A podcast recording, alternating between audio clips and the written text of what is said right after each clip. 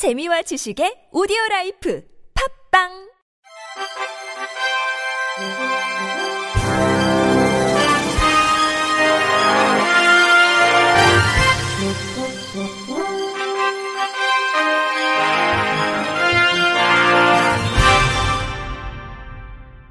청취자 여러분 안녕하십니까? 12월 8일 화요일 KBS 뉴스입니다.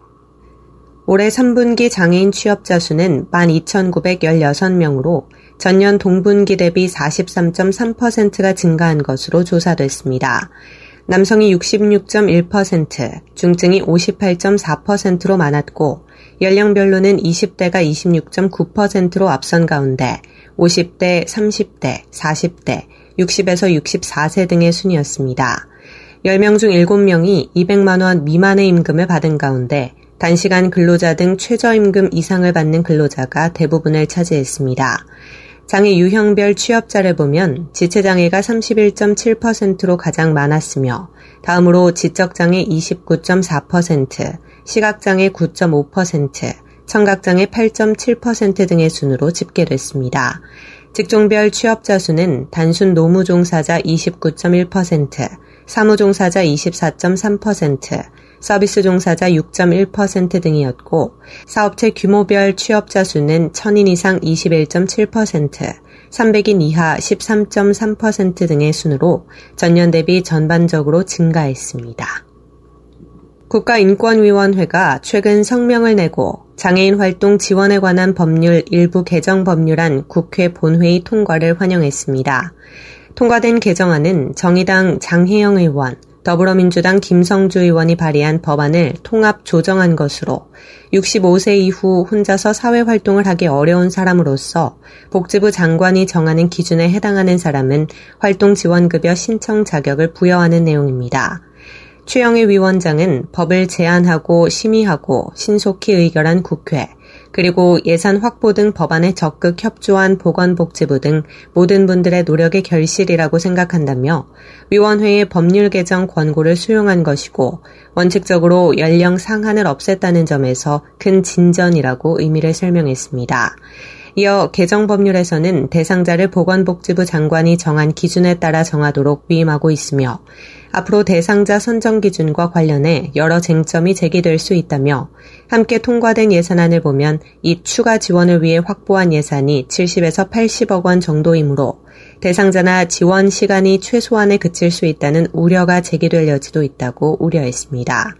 앞서 인권위는 2016년에 이미 법률 개정이 필요하다는 의견을 표명했으나 진전이 없어 2019년부터는 65세에 도달하는 장애인들이 지속적으로 긴급구제 요청이 이어져 생명권 침해가 심각하다는 점을 인정해 2019년 9월 25일 첫 권고를 시작으로 2020년에는 총 8차례에 걸쳐 긴급구제를 권고한 바 있습니다.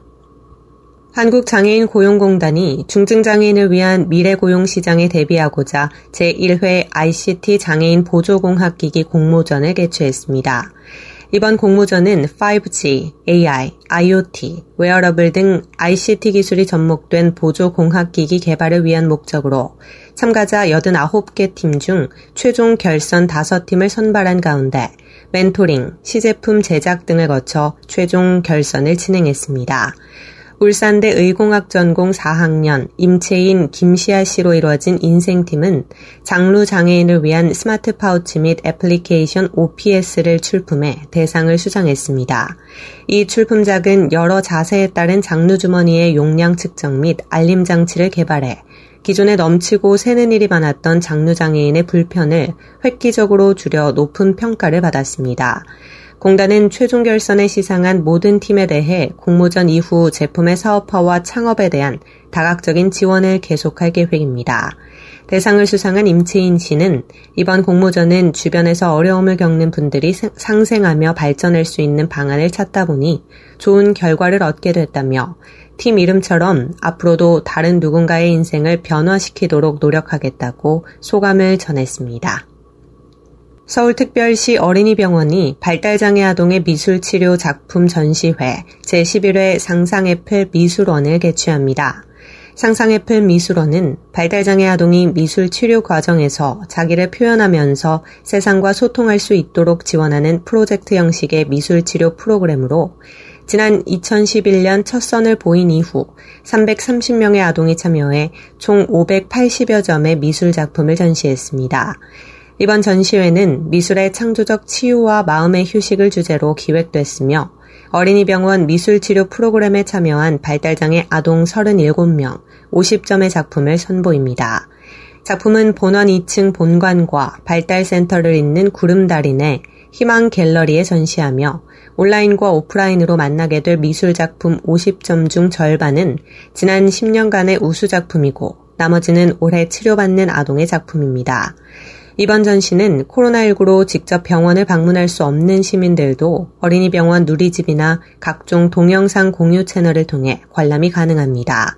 또 미술 치료를 받으면서 변화하고 성장한 아이들과 가족이 함께 만든 애니메이션 10편도 추가로 공개됩니다.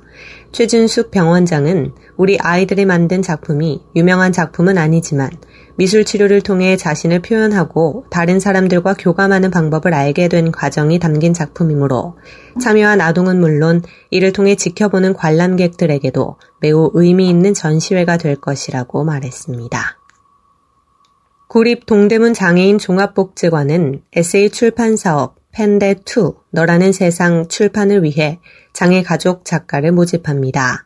펜데2 너라는 세상은 장애 가족 총 7명을 선정하고 이들의 이야기를 엮어 내년에 책으로 출간할 예정입니다. 최종 참가자들은 복지관 내 마련된 강의실에서 5회 글쓰기 전문 교육을 통해 에세이를 완성하는 과정에 참여하고 작품을 엮어 지면 도서, 이북 형태로 제작됩니다. 향후 북콘서트를 비롯해 관련 프로그램을 진행하게 되고 관련 비용은 전액 무료입니다.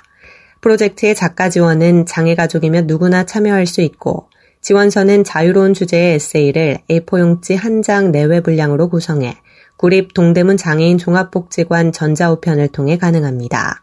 한편 팬데 시리즈는 지난 2017년 시작된 장애 당사자, 장애인 가족 등의 시각에서 다양하게 그려지는 출판 프로젝트로 지난해 행복 추구권이라는 부제로 장애 당사자가 직접 작가로 참여한 바 있습니다.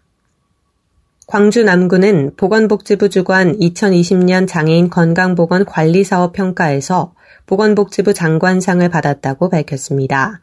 남구는 장애인 건강관리를 위해 지역사회의 인적, 물적 자원을 최대한 활용해 재활 서비스를 체계적으로 제공한 공로를 인정받았습니다. 특히 연령이 높을수록 증가하는 청각장애와 관련해 1대1 언어 청능 교실을 운영하고 난청과 말소리 분별이 어려워 사회적 고립감을 느끼는 청각장애인의 고충을 해소했다는 점이 좋은 평가를 받았습니다. 외에도 남구 소재 병의원과 공공보건의료 협력 체계를 구축해 뇌병변 환자가 퇴원한 뒤 재활 치료를 받도록 하고 장애인의 2차 질환 예방을 위해 노력한 부분도 호평을 받았습니다. 남구 관계자는 장애인 건강관리 부문 평가에서 광주 5개 자치구 중 유일하게 우수기관에 선정됐다며 장애인의 사회활동과 참여가 더 활성화될 수 있도록 최선을 다하겠다고 말했습니다.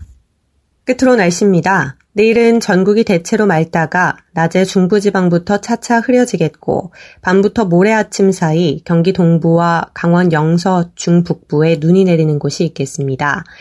예상되는 적설량은 경기 동부와 강원 영서 지역 1에서 3cm가 되겠습니다. 내일 아침 최저 기온은 영하 10도에서 영상 2도, 낮 최고 기온은 영상 5도에서 13도가 되겠습니다. 바다의 물결은 서해 앞바다 0.5, 남해 앞바다 0.5m, 동해 앞바다 0.5에서 1m로 일겠습니다. 이상으로 12월 8일 화요일 KBS 뉴스를 마칩니다. 지금까지 제작의 이창훈, 진행의 조소혜였습니다. 고맙습니다. KBIC